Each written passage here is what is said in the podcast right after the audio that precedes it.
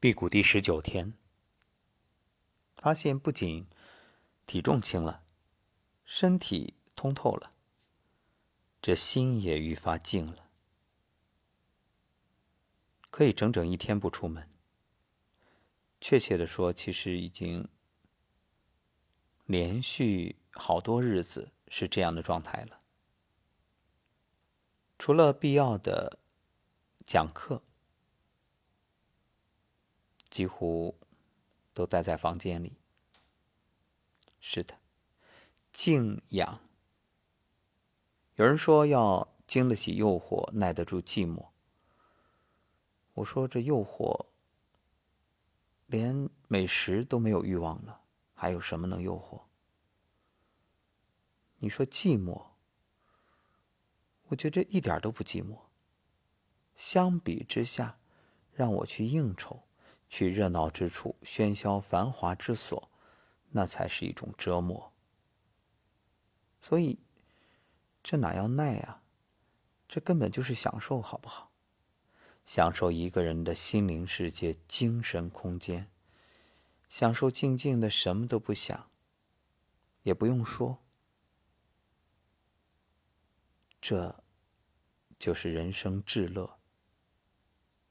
所以刘震云曾说：“一个人的孤独不是孤独，一个人找另一个人，一句话找另一句话，才是真正的孤独。”对呀，所以你会听过这样的说法，叫“狂欢是一群人的孤单”。你看那灯红酒绿、纸醉金迷、声色犬马，那都是孤单的心灵，一定要。找一种温暖去慰藉。当你心灵真的能够自我满足，没有这种孤单，你会发现，一个人待着是最好的享受。当然了，人们还是渴望感情的，比如爱情。可是爱情最怕的是什么？最怕两个人明明靠得很近。心却离得很远，最熟悉的陌生人。这种情况现在，我不敢说有多少，但可以确定一定不少。台湾有个情感短片，叫做《餐桌上的陌生人》。短片中的夫妻啊，住在一个屋檐下，每天一起吃饭，一起睡觉。交流却少得可怜。一天，妻子回家之后，兴致勃勃地对丈夫说：“我刚遇到五楼的陈太太，她女儿长得好快哦。”过了半晌，没人回应，只有自己开水龙头洗手的声音。又过了一会儿，妻子接着问：“你饿了吗？”依旧没人回应。坐在客厅的丈夫忙着敲击电脑键盘，头也没有抬。过了很久，才漫不经心的问道：“你刚说楼下怎么了？”其实他们平日的对话大多都是这样，无论一方说的多么津津有味，另一方几乎都是“嗯”来回应。现在生菜好贵哦。是啊。你明天开会吗？嗯。帮我拿一下遥控器。哦。那你待会儿早点睡哦。嗯。一个饶有兴趣的说，一个心不在焉的听。丈夫每次爱答不理，都让妻子内心满是落寞。有一本《被窝是青春的坟墓》，书中这样说：寂寞，就是你有话说的时候没人听，有人听的时候，你却无话可说。一个打开心扉，一个关上心门，两个人明明在同一屋檐下。却形同陌路，明明是枕边人，却好像陌生人。最好的感情，无非如刘同所讲：你聊起任何话题，对方都能聊下去，不是因为对方见多识广，而是对方感兴趣。电视剧《父母爱情》中，江德福与安杰的相处模式，是很多人心中理想的婚姻状态。有一次啊，安杰和小姑子闹别扭，一气之下回娘家。其实他不仅是生小姑子的气，更气江德福。之前保证说在妹妹和老婆之间一定是向着老婆，如今根本没做到。当江德福上门劝安杰回家的时候，安杰立马给他一个闭门羹：“别想美事，哼，给我滚！”听了这话，江德福并没有急眼，也没有恶语相向，而是嬉皮笑脸：“我滚可以，那你和我一起滚啊？我是想好事，人说好事多磨，那我就多磨几次呗。那那我滚之前，你让我先帮你把脚给擦了吧。”就这样好言好语，慢慢哄着，没多久，安杰的气就消了一大半。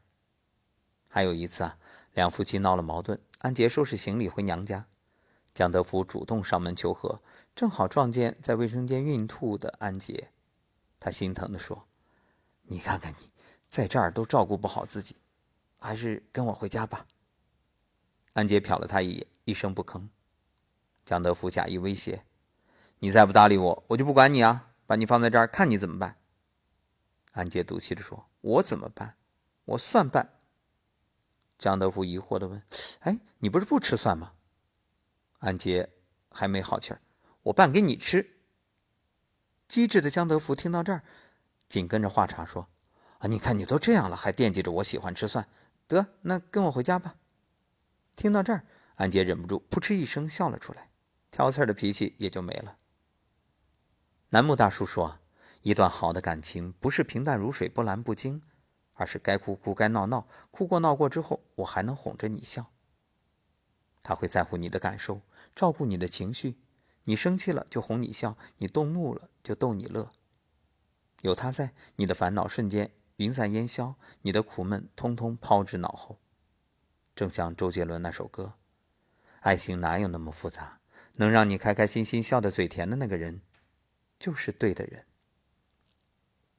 村上春树说：“不是所有的鱼都生活在同一片海洋，同样，也不是所有的人都有一样的三观。三观不合的人在一起，分分秒秒是煎熬；三观相投的人呢，那时时刻刻都欢喜。”我们小区有对老夫妇，前段时间啊，刚刚过完金婚纪念日。老爷爷是苦日子出身的海军军官，老奶奶是千金小姐。相识之初，两个人的生活格格不入。老爷爷吃饭吧唧嘴，常常不讲卫生。穷苦人家出身嘛，出门坐个黄包车比打死他都难受。老奶奶呢，从小生活条件优越，喜欢喝咖啡、吃牛排，爱穿裙子和高跟鞋，出门都得坐黄包车。两个看似三观极其不合的人，却能相扶相持走过大半辈子，靠的就是彼此接纳和滋养对方的三观。